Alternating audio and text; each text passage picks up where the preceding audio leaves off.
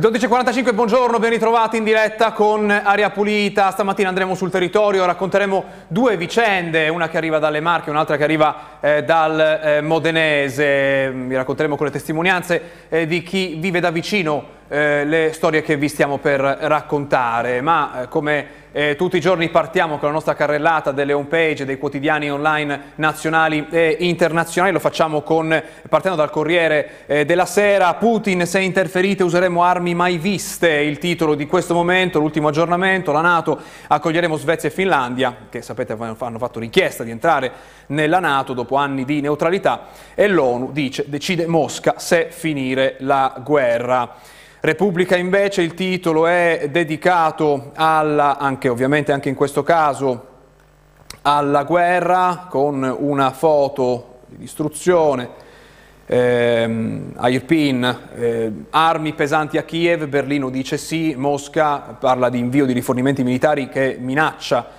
ehm, per l'Unione Europea, dalla Nato appunto anche qui si ripete accoglieremo Svezia e Finlandia e ancora la minaccia di Putin, eh, pronte armi eh, mai viste. Eh, New York Times e Guardian si concentrano invece sulla notizia ehm, della eh, dell'interruzione delle forniture di gas a Polonia e, e Bulgaria. L'Europa chiama queste, queste, interruzioni, leggiamo di spalla, eh, come una minaccia, eh, come ehm, una minaccia. E qui il titolo parla ehm, di, ehm, degli effetti della guerra che si allargano mentre eh, la Russia vota nuove rappresaglie eh, contro i paesi eh, ostili. Eh, questo è il titolo d'apertura del New York Times. Sul Guardian eh, il titolo è molto simile eh, a quello che abbiamo visto dai, dai giornali italiani. Eh, guerra Russia-Ucraina, Mosca avverte l'Occidente di una risposta eh, pesante per incoraggiare, mm, incoraggiando gli, eh, gli, attacchi ucraini in territorio russo. Quindi se ci saranno questi attacchi ucraini in territorio russo le conseguenze potrebbero essere anche contro l'Occidente, quindi non soltanto direttamente eh, contro l'Ucraina. Eh, andiamo però sul eh, territorio, andiamo alla uh, Parma dove l'aggiornamento di poco fa è um, di questo allarme della WIL, qui siamo in tema sanitario, ospedale, l'allarme della WIL, focolai Covid nei reparti bianchi, contagiati 10 pazienti e 7 operatori, l'aggiornamento di stamattina, la denuncia del sindacato, una gestione scelerata e contraddittoria, dopo due anni ci si è trovati per l'ennesima volta impreparati. E sempre di sanità, eh, parliamo eh, andando però in questo caso a Torrette, siamo eh, nelle eh, Marche, ci stiamo per collegare con eh, la nostra ospite dell'associazione Un Battito Dali che raccoglie i eh, genitori di bambini cardiopatici che ha denunciato proprio questa settimana questa vicenda, la visita al cuore nel 2024. I nostri bimbi sono a rischio, liste d'attesa lunghissime a Torrette, i genitori chiedono aiuto. Liste d'attesa troppo lunghe per i bambini affetti da patologie cardio cardiopatiche che trovano posto soltanto nel 2024 è il titolo. Ma vediamo il video che hanno lanciato i genitori mettendoci la faccia in questa loro eh, denuncia. Sentiamo come raccontano eh, questo grave disagio che vivono. Oggi vogliamo parlarvi di una situazione che rischia di mettere in pericolo tanti bambini. Siamo un gruppo di genitori di bambini affetti da cardiopatie congenite, uniti in un'associazione che dal 2017 combatte per promuovere e sostenere il reparto che ha salvato i propri figli. Una delle nostre battaglie va avanti da quasi due anni e coinvolge non solo i nostri figli, ma anche tutti quei bambini con sospetti problemi cardiaci. Abbiamo segnalato più e più volte alla direzione sanitaria degli ospedali riuniti di Ancona e alle varie amministrazioni che si sono succedute in regione del grave problema delle liste di attesa.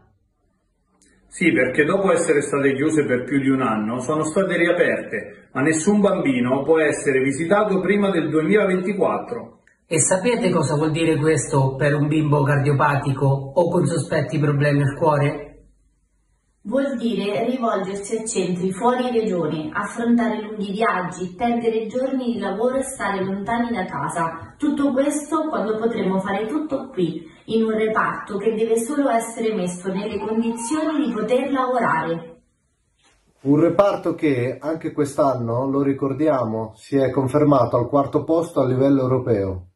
Non possiamo più permetterci di perdere tempo. Abbiamo già spiegato e segnalato. La direzione dell'ospedale deve non solo fare chiarezza, ma anche risolvere in maniera immediata questi problemi. I bambini vanno visitati e controllati subito perché perdere tempo vuol dire metterli in pericolo. Ad oggi, infatti, non solo non sono prenotabili visite, ma non si possono effettuare esami come holter cardiaci, pressorei o semplici elettrocardiogrammi, necessari sia per chi è già in cura che per chi sta effettuando il percorso della diagnosi. Ci rivolgiamo alla direzione dell'ospedale, all'amministrazione della nostra regione e a tutti voi affinché le nostre segnalazioni non cadano ancora una volta nel vuoto. I bambini non hanno tempo, dobbiamo risolvere il problema adesso. Ecco questa la denuncia dei genitori dell'associazione Battito Dali che ci hanno messo la faccia, hanno detto c'è questo problema molto eh, grave. Io do il benvenuto alla nostra ospite, buongiorno a Chiara Morvile dell'associazione Battito Dali, grazie per essere con noi. Grazie a voi Abbiamo sentito il vostro eh, appello in questo filmato, eh, qualcosa si è mosso, lo vedremo tra poco perché è intervenuto ieri l'assessore alla salute della Regione Marche, Cocuì Torrette, l'assessore Striglia, Striglia, i vertici, basta, sono ritardi inaccettabili, Saltamartini ha già incontrato l'associazione Un Battito Dali, capisco le eh, famiglie, così non va proprio, ho già chiesto all'azienda sanitaria di riorganizzare il sistema per queste eh, patologie, serve una soluzione, eh, però si dice anche eh, che eh, per gli, eh, gli, esami urgenti l'assessore della sanità assicura che queste vengono effettuate entro le 48 ore e sono tutte eh, soddisfatte. Quindi eh, parla di un'eccezione rispetto a questa situazione così grave che voi avete rappresentato. Intanto partiamo dagli incontri che avete avuto in precedenza con l'assessore perché non sarà eh, il primo quello che ci sarà lunedì. che cosa vi aveva detto? Che cosa avevate segnalato in quelle occasioni? No, lui ha manifestato sempre la sua disponibilità eh, nell'aiutarci e risolvere la situazione. Eh, purtroppo ad oggi mh, mm, ci ritroviamo esattamente come mesi fa e quindi che se uno telefona al CUP chiede una visita eh, nel reparto di cardiochirurgia pediatrica di Torrette, questa visita è possibile solo con eh, un'impegnativa di priorità base, quindi senza un'urgenza, ma non prima del 2024. E per quanto riguarda invece le visite mh, con priorità alta, eh, sono sì assicurate, ma non nel nostro reparto, sono assicurate in altri ospedali dove non ci sono cardiologi pediatrici e questo non è fattibile, non è possibile portare un bambino eh, piccolo o comunque un ragazzo in un ospedale in cui ci sono cardiologi adulti mm, perché hanno bisogno proprio del cardiologo pediatrico, tutto qua. Diciamo, lei non si sentirebbe tranquilla a fare eh, questo. E allora qual è l'alternativa? Quando l'appuntamento si può avere soltanto nel 2024, cosa fanno eh, le, le, famiglie che ne hanno bisogno? Vanno fuori regione. A quelle distanze, di quali città parliamo? Quali sono le alternative? Dove bisogna andare?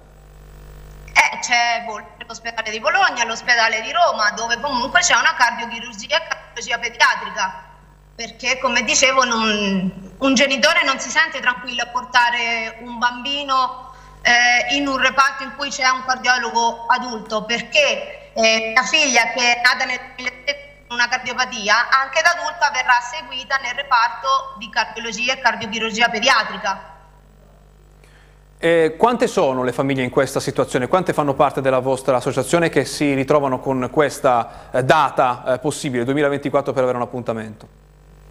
Allora, non si tratta solo di bambini con patologia accertata, ma si tratta di tutti quei bambini che avranno bisogno in futuro, anche un bambino sano con una sospetta cardiopatia o semplicemente un bambino il cui genitore vuole fare un controllo al cuore. Quindi è una problematica che riguarda tutti i bambini, non solo chi ha una cardiopatia accettata.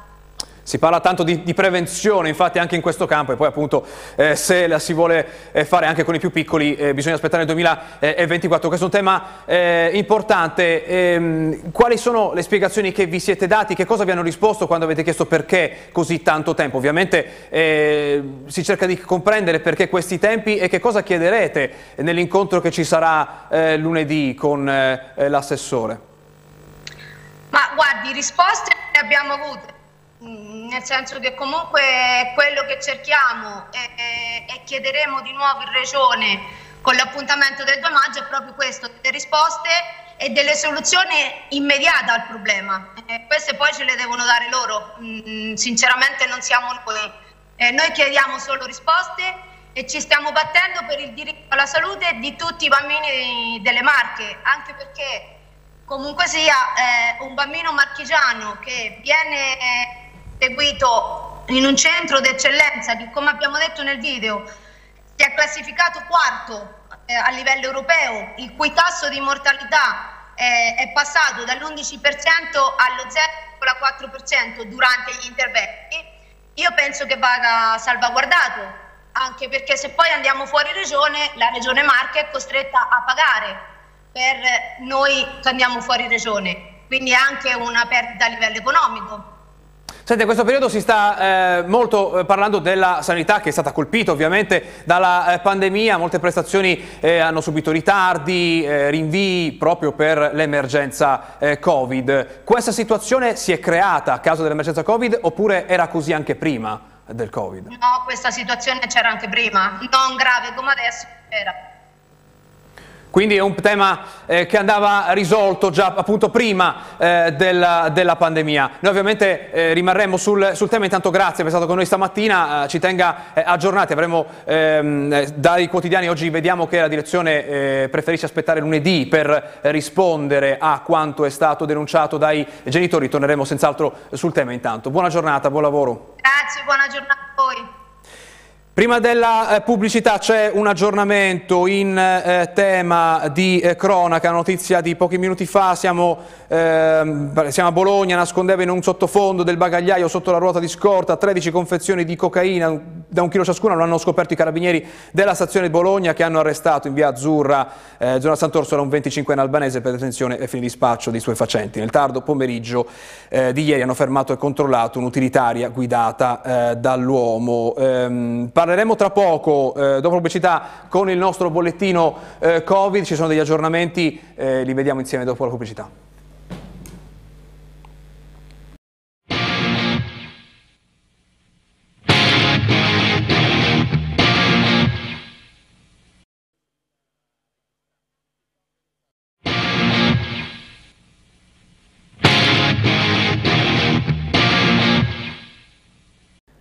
Le 13.01 ritorniamo in diretta per andare a Modena con un'altra vicenda, la leggiamo stamattina sulla Gazzetta di Modena, la vediamo nel nostro eh, monitor. Siamo forse già in collegamento telefonico con eh, l'avvocato eh, De Caroli, eh, con noi, buongiorno.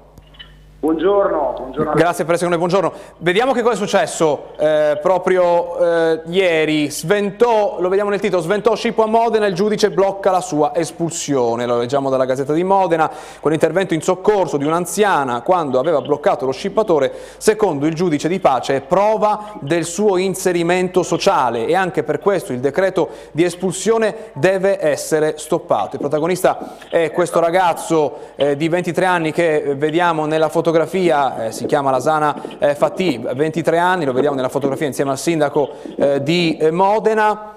Eh, ci racconta cos'è successo e eh, quanto è insolita questa decisione del giudice? Eh, la decisione del giudice è insolita, ma eh, per fortuna una volta tanto, diciamo così, va nella direzione giusta.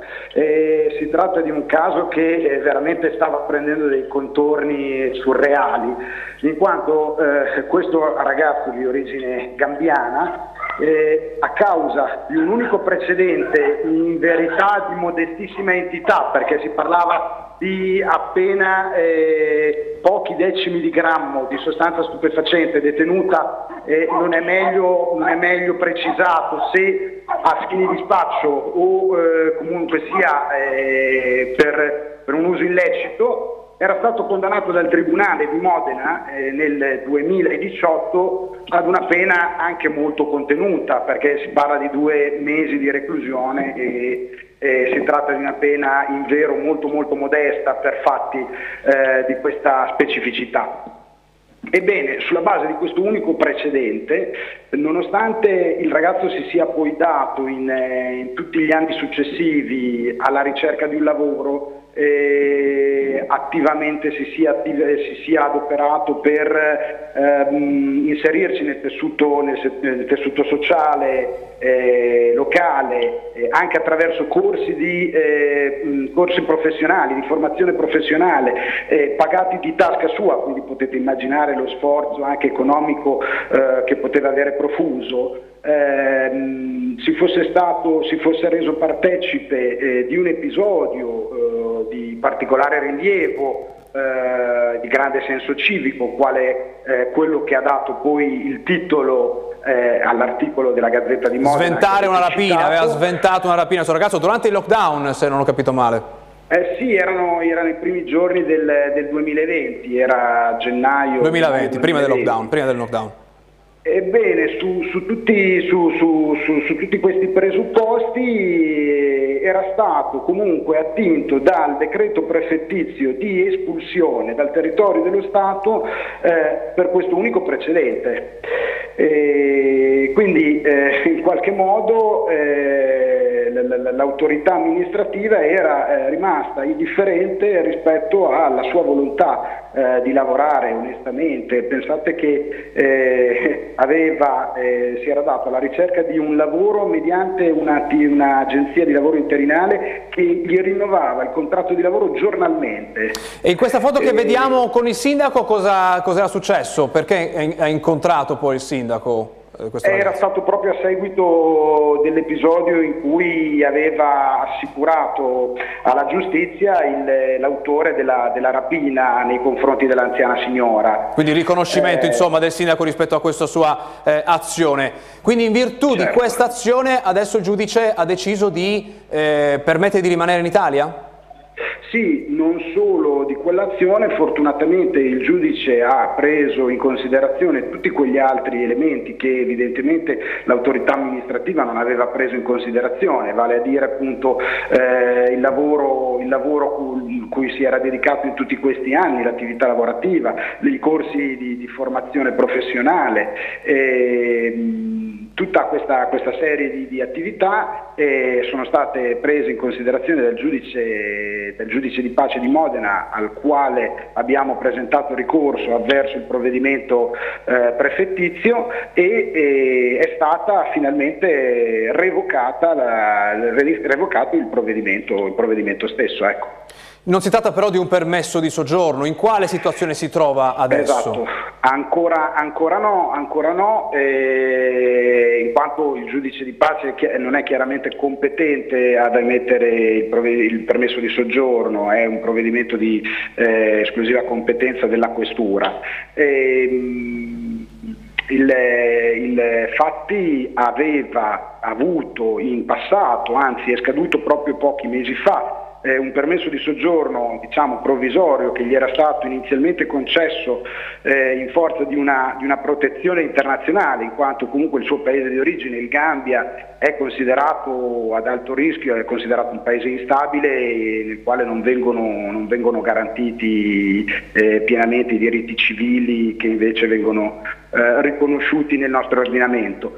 E, e quindi eh, sulla, sulla, base di questo annullamento abbiamo, invia, abbiamo avviato un'interlocuzione con la Questura di Modena per trovare la, la, quadra a questa situazione e poter avere finalmente un permesso eh, di lavoro che non sia più soltanto di, per protezione internazionale ma magari anche per lavoro subordinato. Quindi un percorso che, che continua, insomma, non è, non è, ancora completata la situazione di questo ragazzo che potrà venire in Italia, dovrà ancora attendere. È, è, il primo passo, è il primo passo importante perché insomma, è, è la pietra miliare per poi avere, avere il permesso di soggiorno soggiorno, non essere colpiti da eh, precedenti provvedimenti di espulsione.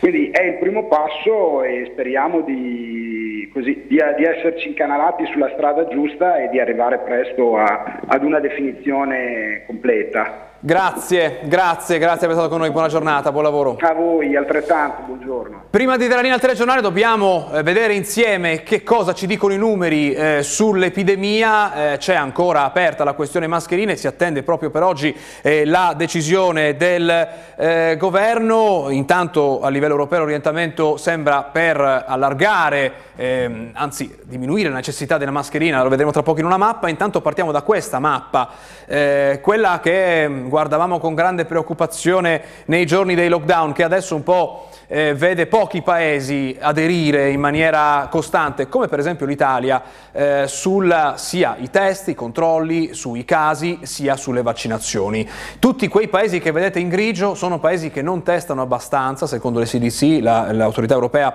per il controllo delle malattie, non testano abbastanza eh, da poter dare un giudizio sulla pericolosità di quel territorio, pericolo contagio ovviamente del loro territorio. Eh, la Germania eh, addirittura non fornisce abbastanza dati, quindi è ormai fuori da questo controllo. Eh, rimangono il Portogallo, l'Italia, eh, la Francia, eh, vediamo una parte della, eh, della Spagna e l'unica area in giallo, vediamo la Romania, è l'unica zona dove non c'è un rosso scuro, perché tutti i paesi che forniscono dati finiscono quasi sempre o in rosso o in rosso scuro. Quindi probabilmente questo è un grafico eh, i cui parametri vedremo cambiare nelle prossime settimane perché davvero sembra perdere contatto eh, con la realtà. Il dato però è che ancora per le CDC l'Italia, tutta l'Italia è in zona rosso scuro dal punto di vista del rischio contagio e dei casi registrati. Ma vediamo che cosa viene detto eh, dai grafici che riguardano il nostro paese. Partiamo eh, con eh, il dato eh, dell'incidenza, ogni 100.000 abitanti, ehm, regione per regione. Vediamo che su questo dato eh, le marche rimangono sopra la media nazionale, però ci sono regioni in condizioni peggiori, Umbria, Puglia, Campania, Abruzzo, Molise e Basilicata hanno dati più alti, l'Emilia Romagna invece è al di sotto della media nazionale. se andiamo a vedere invece la presenza di pazienti in terapia eh, intensiva, le marche peggiorano lievemente, sono al 2%, ehm, peggio, meglio delle marche soltanto Lombardia e Veneto, l'Emilia Romagna rimane eh, a livello della media nazionale al 4,2%. Dobbiamo ricordare che ieri le vittime sono state 20, ehm, 16 nella sola Emilia Romagna, la provincia che ha contato più morti è stata quella di Bologna, con quattro vittime, tre donne, di cui una di 83, le altre due entrambe di 92 anni e un uomo di eh, 77 anni. Per le Marche invece il dato è di quattro eh, vittime, avevano eh, tra i 79 e gli 89 anni, nelle province di Fermo, Ancona, Macerata, due in provincia di Ancona, una in provincia di Fermo e un'altra in provincia di eh, Macerata. Eh, ultimo eh, dato che vi mostriamo è quello relativo relativo ai ricoveri ehm, in reparto Covid, i ricoveri con sintomi eh, rispetto alla capienza di questi reparti. Vediamo che questo è il dato che vede l'aumento più pronunciato, adesso vedremo eh, gli aggiornamenti di cui vi dicevo che riguardano proprio la pandemia, vediamo che le Marche sono al 18,8% sopra la media nazionale, l'Emilia Romagna è al di sotto della media nazionale ma ha un soffio dalla soglia di attenzione, vedete del 15%, l'Emilia Romagna è al 14,9%. Eh, eh, quali sono gli aggiornamenti? Sono soprattutto eh, i comunicati della eh, Fondazione Gimbe che eh, intanto si è, espressa, si è, espressa, anche sulle mascherine ma ne parliamo eh, tra un momento, ha parlato delle quarte dosi.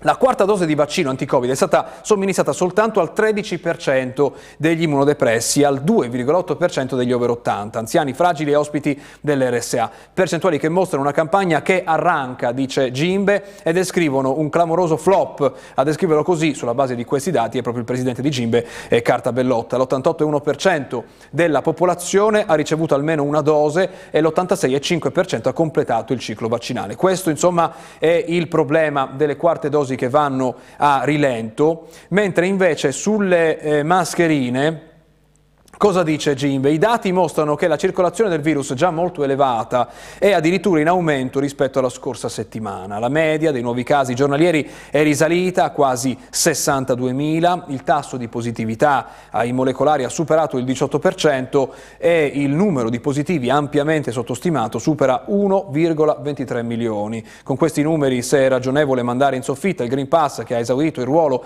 di spinta gentile alla vaccinazione, dice sempre Gimbe, sarebbe una follia abolire l'obbligo di mascherina nei locali al chiuso, in particolare se affollati o scarsamente aerati e sui mezzi pubblici. Questo ancora quanto dice Cartabellotta, presidente di eh, Gimbe. E di mascherine, anche di mascherine parla la stampa nazionale oggi, eh, dopo che eh, aver visto la mappa dell'Europa c'è questo titolo, siamo proprio sulla stampa, in Italia balzo dei contagi ma l'Europa vara la svolta, gestire come l'influenza. Si sente l'effetto Pasqua in Italia, ieri quasi 90.000 casi e 186 morti, la Commissione commissaria europea eh, dice siamo nel post emergenza, quindi l'orientamento è quello a rilassare le regole, quella folla eh, che eh, vedete è stata fotografata ieri ad Amsterdam, non ci sono non c'è distanziamento, tantomeno ci sono eh, mascherine, si trattava del compleanno eh, del eh, re.